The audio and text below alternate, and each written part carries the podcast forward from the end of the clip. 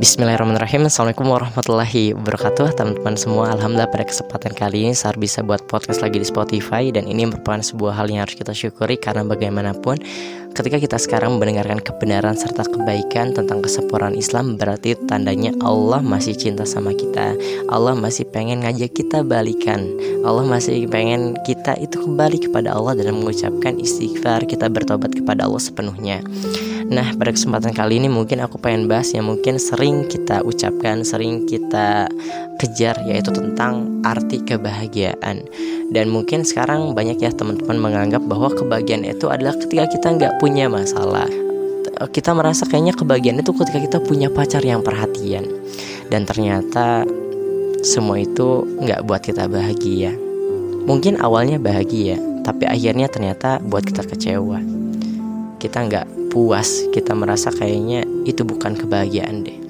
Teman-teman, aku pengen sharing, ternyata kebahagiaan itu adalah ketika kita meskipun banyak masalah, tapi kita bisa bersandar kepada Allah. Kita masih tetap berharap kepada Allah, kita nggak ragu ke Allah, kita deket terus sama Allah.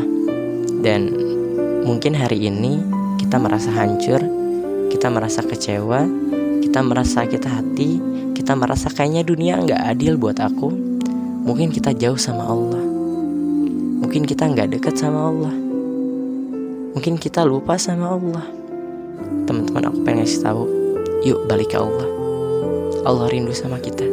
Allah rindu sama kamu. Allah rindu melihat kamu sujud. Allah rindu ngedengar curhatan kamu yang banyak banget.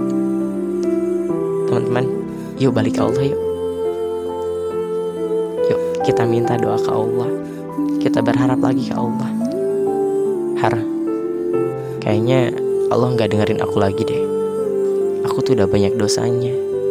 Aku tuh udah melampaui batas. Aku tuh udah sering lupa sama Allah. Teman-teman, Allah bilang, wa idza sa'alaka ibadi anni fa inni qarib.